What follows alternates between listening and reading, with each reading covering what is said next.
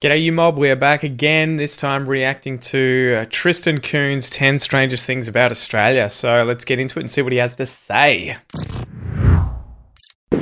What's good, y'all? Tristan here, and today I'll be sharing with you the 10 strangest things about Australia. None of these things are bad, they're just things that I have found a little bit unusual, odd, I don't know, different about Australia. Alright, the first one is time zones, and you see this one right here is a double whammy. So, I went from Melbourne to Adelaide, and I noticed Adelaide is in South Australia right here. It's half an hour off from Melbourne. Not, not a full hour, half an hour. So the time zones here, as you can see, are not in full hour increments. So I don't know, it's a little bit odd. Then more recently, I saw this TikTok that pointed out not all the states here have daylight savings time. So during daylight savings time, okay. Yeah, so these are the differences, right? The East Coast is further into the future, I guess. You know, I think New Zealand is New Zealand the country that is like at the start of time on Earth. I can see the future. They're the ones right at the very front of it, and we're a few hours behind them, and then it sort of spread across Australia and then wraps around the world. But yeah, the East Coast is, say, you know, 8 p.m. here, the West Coast is going to be 6 p.m., and then in the middle, for some weird reason that I should know, it's only half an hour different from the East Coast. But then the other strange thing is that only a few states use daylight savings time, which is where we wind the clocks forward an hour so that we get more daylight at the end of the day. Don't you see what's happening? All the people are going to have to change their clocks back. We have to warn them. Okay, it's a bit weird to think about, but yeah, I'm pretty sure Queensland decided, yeah, we're not doing that. New South Wales, South Australia, Tasmania, Victoria, though, all use daylight savings, and I think it comes into effect on about the 4th of October until the 4th of April each year. This is a map of the time zones of Australia. So I'm in Queensland. I go 30 minutes south. So looking into why the time is so weird in Australia, it looks like that time is regulated by individual state governments, some of which observe daylight savings time, DST. Australia's external territories observe different time zones as well. Standard time was introduced in the 1890s when all the Australian colonies adopted it. So I guess that's partly it. We were all different colonies originally, and we decided on our own times that we wanted to use because it would make no sense for the entire country to have the same time because that would mean that when it's like 6 a.m. across the entire country, you know, there's going to be places that are dark for another six hours and, and places that are light only until five o'clock in the afternoon. And then, you know, in the places where it was dark in the morning, it's going to be light until midnight. So that's why they've had to divide them up. But it's somewhat arbitrary and the governments have decided what it is. Oh, now I get it. Of where I am right now.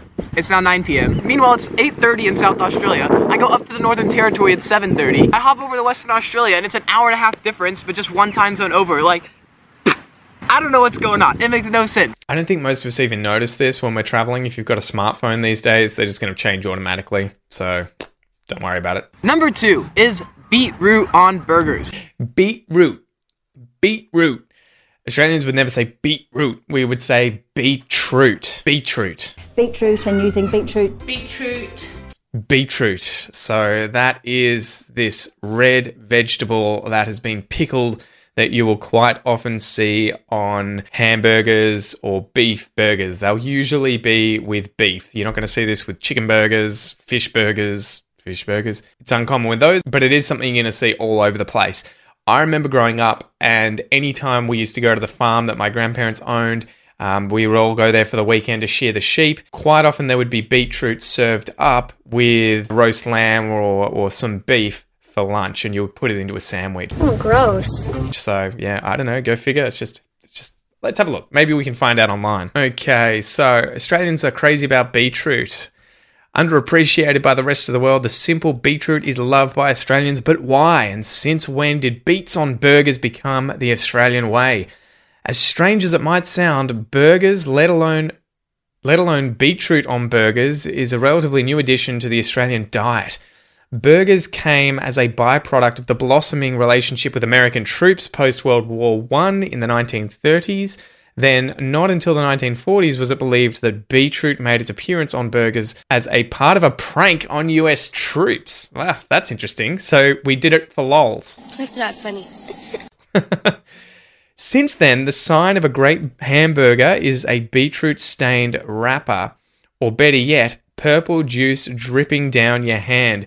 During the 1950s and 60s, beetroot became a staple part of the Australian diet before McDonald's cemented its place between atop a burger patty by bringing out the all Australian burger in the 70s. So there you go, even McDonald's had beetroot burgers, but it looks like it's been in Australia for the better part of 80 years. Pretty cool. So, I don't know what's up with this. So, first of all, th- this could be a regional thing because I've only seen this here in Queensland, but I've seen it a lot here in Queensland. If you get a burger, It's not regional, it's everywhere. it's a fairly common thing to get it with beetroot, or beetroot just like comes on it. I've never heard of beetroot being on a burger. It's just so funny hearing beetroot, beetroot, beetroot, beetroot. You would always hear that as beetroot in Australia. Beetroot, beetroot. Any Aussies that differ with me, comment below. Let me know. Do you say beetroot? Strange thing about Australia is that they don't always bring your check to the table. So when you're at a restaurant, is it Bill. No one says check. It's a bill. It's your bill. It's the bill for the meal at a restaurant. A check is what you would write out on a piece of paper and hand someone, right? Uh, we don't even use these anymore. Yeah, we don't call it a check. Americans call it a check. The only reason I can imagine Australians calling it a check is because they've been watching too much Friends or Seinfeld and they've heard the check, please. Look, plenty of restaurants do this. This is a total, I don't want to say lie, but it is not the truth. Okay. So there are definitely places, if you go to your average cafe, if you go to your average mum and pop, just store that also has takeaway food or even serves meals at the table, they're not going to bring the bill over to the table Here's your bill. Well, they're going to expect you to come up and get it or come up and pay for it after your meal and say which table you are on. However, if you go to a more expensive restaurant in Australia, you are much more likely to be brought the bill at the end of your meal because it is part of the service, right? It is expected. It is the same with people coming over and asking if they can fill up your drinks, if you need anything else. The waiting staff are going to be attending much more to your needs and they will bring the bill over. Quite often, they will bring the little machine over too so that you can pay right then and there. You don't have to get up from your seat unless you want to go to the toilet or leave. Okay, so it does happen in Australia. I used to work in a restaurant for several years in Melbourne, and we definitely did bring the bill to the table. It's a very common thing whenever you're done with your meal, instead of the waiter bringing the check to you, whenever you're done, you just get up and you go to like a little like uh checkout place. One thing that he should have brought up here that I'm surprised he didn't bring up is the fact that we don't tip in Australia. We don't have tipping culture. I mean, you can tip. It is possible. You can always give people money if you'd like, but it isn't that common and it's not assumed. It's not expected. So when I was working at a restaurant in Melbourne for years, we would often get tipped, but it wasn't assumed. And I wasn't, you know, sour with anyone who didn't tip me. It was just something that if you wished, you could do it and we would share it amongst all the staff. Whereas in America, obviously, tipping is built into their dining experience because the minimum wage over there is so low that often waiters are paid one or two or three dollars an hour. And the bulk of their income comes from tips. In Australia, you can't pay people that little. So you have to pay them. I think I was getting paid $25 an hour when I was working at a restaurant, and the tips sometimes brought it up to about $35 an hour. I've heard stories about people making hundreds, sometimes thousands of dollars an hour in the US from tips, depending on the places they work. You know, check out Hooters. I'm sure you'll see what I mean. place and you pay there. This is how it's been at the restaurant that I worked at. This is how it, it's been at all the restaurants I've been to here. Granted, I haven't been to a whole lot. I do know that at like really nice, fancy restaurants, yes, they'll bring the check to you at the table, but overall, like it's a pretty common thing here in Australia um, to have to go up to pay for your meal. Number four, and if you follow this channel for a while, like you know, I've talked in so many videos all the differences about like pumping gas here in Australia. Like, it's like completely different than you do it in America. Well, here we go. Here's another difference in pumping gas that I've yet to mention in any of my other videos. So he's talking about getting petrol at the service station, and I think what he's going to say is that people don't do it for you, or you can't pay for the petrol at the pump. And that is here in Australia, they don't have the little like lever thing to like pump gas automatically. So in the States, you can just uh-huh. stick the nozzle into your car, pull it, and then there's this little lever that you like, switch down and it holds the handle up so it constantly pumps gas. Oh, that took a, a little plot twist. So that's 100% true, at least in my experience. Everywhere I go, and at the moment I have a diesel car, so I'm obviously using diesel, there is no little whatever it's called, like a switch or a clip that you can clip and then just take your hand off the pump and it'll keep going until it finishes and then unclip. You have to physically hold on to the pump and hold the lever in and it'll keep going until it completely fills up. Life's tough. But yeah, I've seen that in America, or at least on American TV shows, where people will just and then go to the toilet and come back or something like that, you know, which I don't know. I don't know why we don't have that. Then you can go inside, go to the bathroom, go buy something. I don't know. Go back into your car if it's cold. Here in Australia, you have to like hold the, the handle down the entire time. Perhaps that's the reason because in Australia there's nowhere that's going to be cold enough that it would be really uncomfortable or unsafe to be outside the car. You could probably argue that there are places where it'd be way too hot and maybe it'd be better to be in the car although I'm not sure. Are you allowed to have the car on and be putting petrol in it? I don't think you can. So, yeah, who knows? I don't know. If you guys know why Australia doesn't have that little device, let me know in the comments below. Number five, this is an awesome thing about Australia. Like, I love it, but like, I've been here for nine months and I'm still not used to this, all right? And that is that cars here are so nice to pedestrians. I don't even know how to explain this. Like, I'll literally, there'll be a, like a crosswalk. I'll just be walking up to the crosswalk, like on my phone, like, I don't know, like not even about to cross the street, and I'll look for cars and I'll look up and there'll be cars stopped for me because they like I'm just close to the crosswalk and they know that I'm about to go. Even if it is something that's relatively common. I think you're probably going to see this more obviously in suburbia where cars are driving more slowly anyway, but it does happen all the time and it'll even happen for you in the car, you know, when you're driving around, sometimes people will have right of way and even though they have right of way, they'll stop and let you do what you need to do first. The weird thing is that I noticed it to be the this way when I went to America as a kid. We went to I think we were in San Francisco and San Diego on the East Coast, uh, West Coast there in California, and I noticed this all the time where our family would be trying to cross the street and people would just stop in the middle of the road to let you cross, even if it wasn't at a zebra crossing or whatever pedestrian crossing. So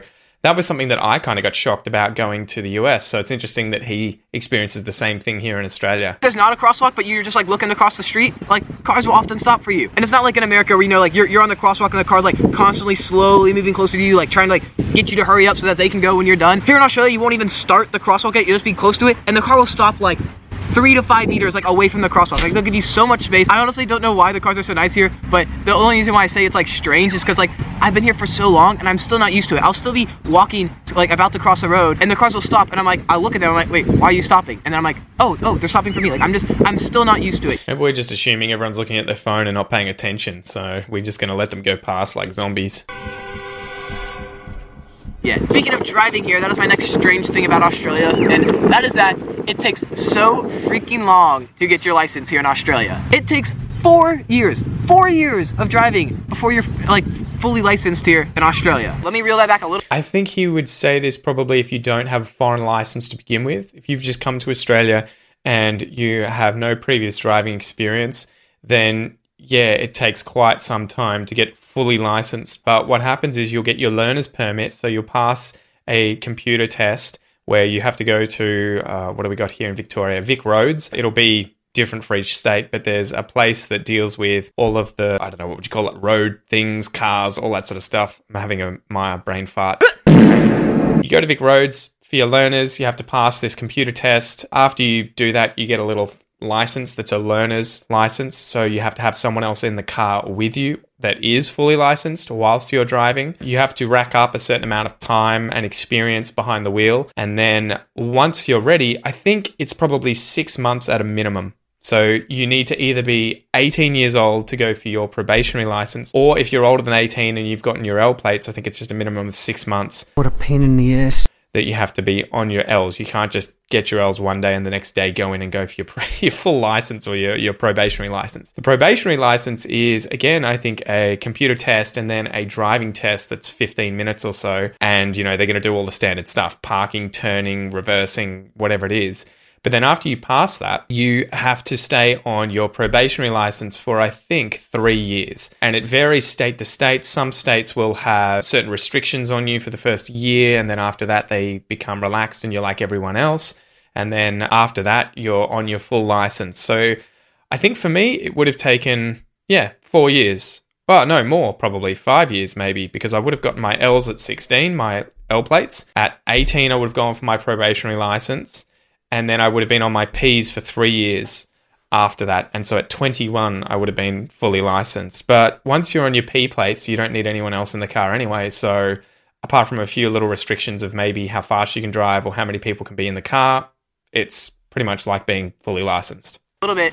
It does vary from state to state, so there are slightly different rules. Like in Tasmania, I think you can get it quicker, but overall, like in the big, the most populated states, it takes a long time to get your license here. So first, they have like these different like plates that you put on your car. So the first plate you get is your L plate, it's like your learner's plates. That's equal to like our driving permit in the states. So that's like I don't know, like you can drive. Something interesting that he hasn't mentioned is drinking age, smoking age. Um, yeah, so we get our licenses at 18 here. Think by and large across the entire country. In America, I think some places you can get your license, your I don't know what it would be, the equivalent of your probationary is where you can drive on your own at like 15 or 16. Are you serious? Which is crazy. But then you can't buy cigarettes or alcohol until you're 21. I think across the country, whereas in Australia you can do that at 18. Points you can get on your driver's license. So I don't know. It depends like how fast you're going, like how bad the ticket is, what you do wrong. But if you get like two tickets, you can get your license taken away or suspended for a while. It's like it's the way y'all speak here. I like it. I think it's sick. I think it's really cool. That's all good here.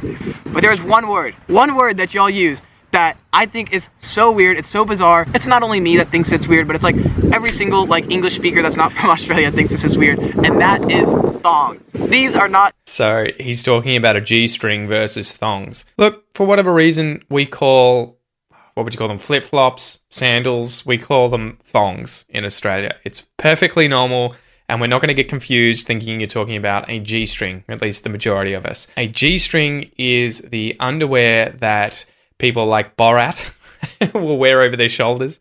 Um, no, but women generally wear in order to tan most of their lower extremities. Okay, so it's effectively underwear, but your butt is pretty much eating all of the underwear, and it's a very small string that goes. Yeah, have a look online. You'll see. I'll put a G string up here. You can have a look. thongs, all right? This is a thong. Those aren't thongs. I love how he, I love how he has to show an example of a thong on a guy dudes don't wear thongs, man. I mean, unless, you know, maybe you're a homosexual who's dancing at a nightclub or something, but I would never see anyone wearing that out in public. And I can't imagine anyone wearing that under their pants either. Jesus Christ.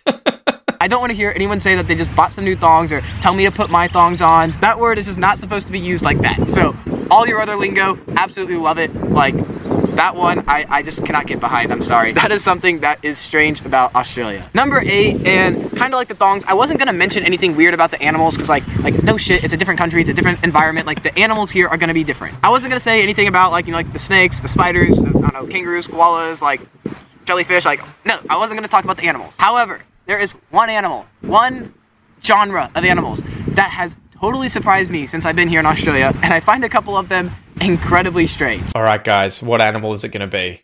I want you to go down in the comments. Tell me what animal you reckon it's going to be before I hit um, play on this again. And I guess, let me think, let me think. I'm going to go with platypus. I'm going to go with platypus, okay? Let's see what he has to say. And that is y'all's birds. Okay. Not any birds, there are two birds in particular that I'd like to talk about. Before I talk about them, I want to say, first of all, the birds here were probably my big, one of my biggest animal surprises about Australia. I was not expecting to find like cockatoos like just flying around here in Australia. Like those are like birds that we have as like pets in America. Anyways, the two birds that I cannot get over. The first I love how you can hear the lorikeets in the background. is this bird. I believe it's called the So that tells me instantly, I think that he's living in Townsville. These are creepy as birds at night. You'll hear them do this. Woo! curlew. These things Curlew. are so creepy. They are so scary. They are like something out of a haunted movie. They usually come out at night, come out of like dark alleys and corners, and they just stand on the road. And they look so creepy. And as soon as you think you might be getting used to them, you're like, oh, like it's just a bird. You know, it's just standing there in the corner. It's not trying to hurt me. As soon as you think that, they will let out the most ear-piercing screech. I'm gonna give you three seconds to turn your headphones down, and then ready, three, two, one. All right, listen to this.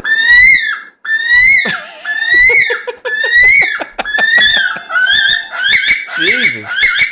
What the f- is that? that is not human. That is something like that is straight from hell. Interesting story for you guys. When I met my wife, we met online actually through YouTube, funnily enough, but she was originally living in Townsville. And I remember talking to her on the phone or via Skype, and we would always have these birds in the background making this noise. Please, can you keep it down, please? you know, making it very hard for us to talk to one another. what it is, but those birds are just downright creepy. Yeah. The second bird, not nearly as eerie or creepy as the first, but that is a bin chicken.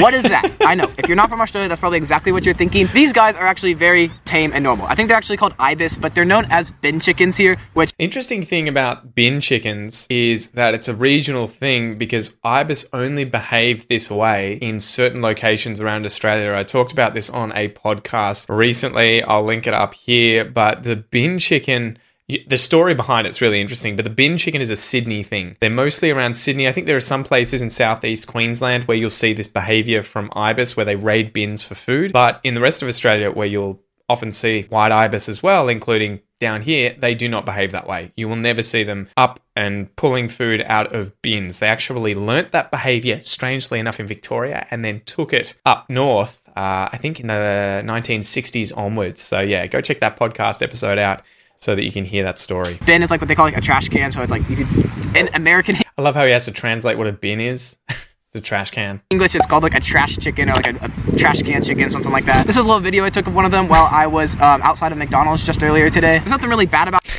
this two guys hugging on the. Well, jeez. about them, but they just look so strange. Next up, number nine, and here we got no garbage disposals. I really don't know why this is, but yeah, it's just not really a super common thing to have So, garbage disposal, from what I understand of American TV and film, is where you have like a what would you call it? Like a sink. Ah, I don't even know the word again. Brain fart. Jesus. But the hole in the bottom of a sink somewhere, and then inside of that, there's like blades that spin around to just disintegrate all of your rubbish. I think most of the time it's food that they put into this, and then it just goes into a bin. Australia, we don't really have that. We just put stuff in the bin. To be honest, yeah, I guess that's what the bin the bin's for, trash cans for.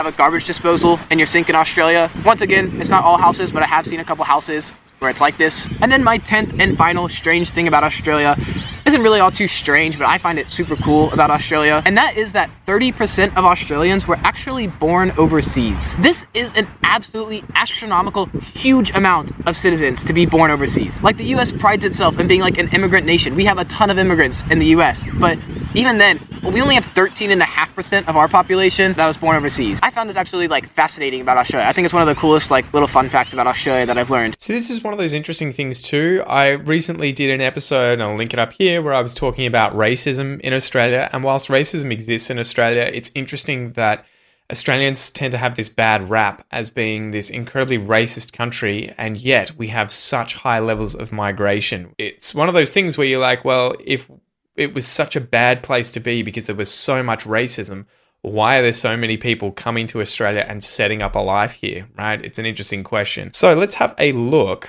Uh, what proportion of Aussies were born overseas? Because I think it might even be higher than 30%. Oh, okay. 29.8% as of 2019 2020. So there you go. I guess he's on the dot. That's the stat that he's using. That 30% of people were born overseas. So there you go. I wonder too, e- country with highest proportion of migrants. I wonder if Australia's at the top here. Okay. So interestingly, I always thought Australia had one of the highest per capita migration rates, but look at that. Qatar is right on the top with 270,000 people per million people. Australia is 15th, which isn't bad, all things considered. It's behind Canada. What else we got? Luxembourg and Ireland and Spain, even Sierra Leone, Aruba. Wow. But it's in front of New Zealand. It's in front of Sweden. I wonder where the US is. America, we have that there. Uh, United. United States is 34th and the United Kingdom is 42nd. So, yeah, it looks like Australia's 15th on the list and we currently take in 32,000 people per 1 million. I guess that was in 2005 though. Okay, so that was quite a while ago. Maybe things have changed since then. Anyway, guys, that's it for today. If you want to keep learning about Australia and Australian English, go check out this video. See you next time.